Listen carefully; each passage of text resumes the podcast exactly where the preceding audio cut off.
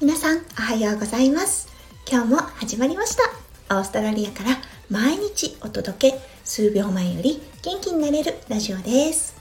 このラジオでは弓嫁が感じたオーストラリア生活嫁ママ目線のハッピーライフの作り方身軽になれる幸せメガネの作り方へえほうふふふすをリスナーさんとシェアをしてハッピーピーポーを作っていこう。というチャンネルです。パーソナリティは私弓嫁です。皆さんおはようございます。昨日はどんな夜をお過ごしになられたでしょうか？ぐっすり眠れましたか？弓嫁はうんあの昨日はね本当にぐっすり寝ました。そして今朝も5時半ぐらいにあのパッて目が覚めてマロくんをトイレに連れてって なんとまた二度寝しちゃいました。幸せですよね二度寝って。本当に平和な朝を迎えております。はい今日は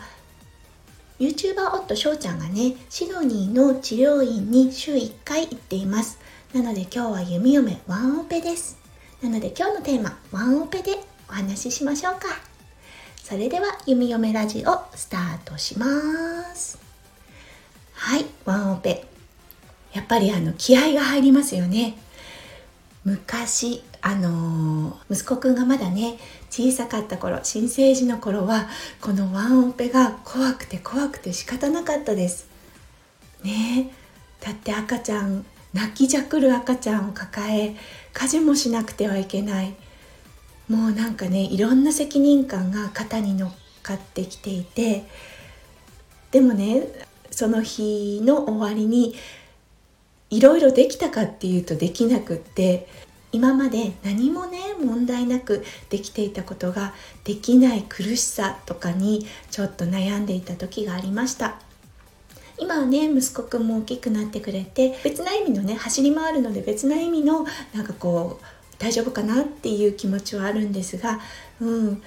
心に余裕はやっぱりできましたね。はい。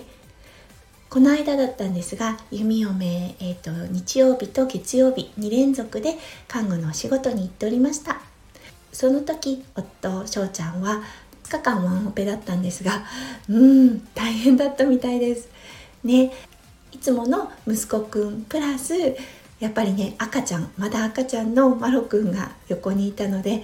もうやっぱりね体力的にも精神的にもちょっとねあの消耗してしまったみたいで帰ってきて 私の顔を見たら「下手」って感じで 言っていました。うん。なんかねああありがたいなって思いましたよね。だってね私が大好きな看護の職に戻れるのも翔ちゃんが一日お仕事休んでもらって、まあ、家族のことをね見てくれてるからなわけでうん本当にねありがたいって思いました。そしてその日のね翔ちゃんからのコメントで「いつも本当にありがとう」ってまあ、いつも言ってくれているんですがなんかねすごく気持ちのこもったあのいつも本当にありがとうってっていうことを言われたんですね。なんかねそれを聞いて弓嫁はあこの人のね奥さんでよかったなって思えたんですよね。うん。やっぱりね分かってもらえるってねすごくね嬉しいじゃないですか。どうしてもね役割が違う育児ね男性の役割女性の役割ってちょっと違いますよね。もちろんねお家によってはあの違う役割を持った育児法っていうのもあると思うんですが弓嫁のお家は基本育児は私。であの外に出て、まあ、生活費だったりとかをあの得てきてくれるのが夫翔ちゃんっていう感じになっているので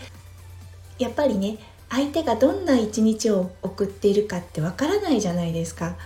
うん、そういう意味でもね弓嫁は1日だ1日2日お仕事に出て出させてもらって外の世界を感じれる。そしてその間翔ちゃんは少しだけ私の生活が分かってくれる。っていうねなんかね本当にいいペースで育児を一緒に進めていくことができてるなって思っています。うん、相手を思う気持ち、うん、そして相手の立場に立って物事が見れた時にねやっぱりね新しい世界だったりとかわ本当にすごいんだとかっていうあの気持ちが生まれますよね。うん、なので外でね頑張ってお仕事をしてくれる翔ちゃん、うん、本当にありがたいです。はいということでこれからお仕事に行かれる方もいらっしゃいますよね。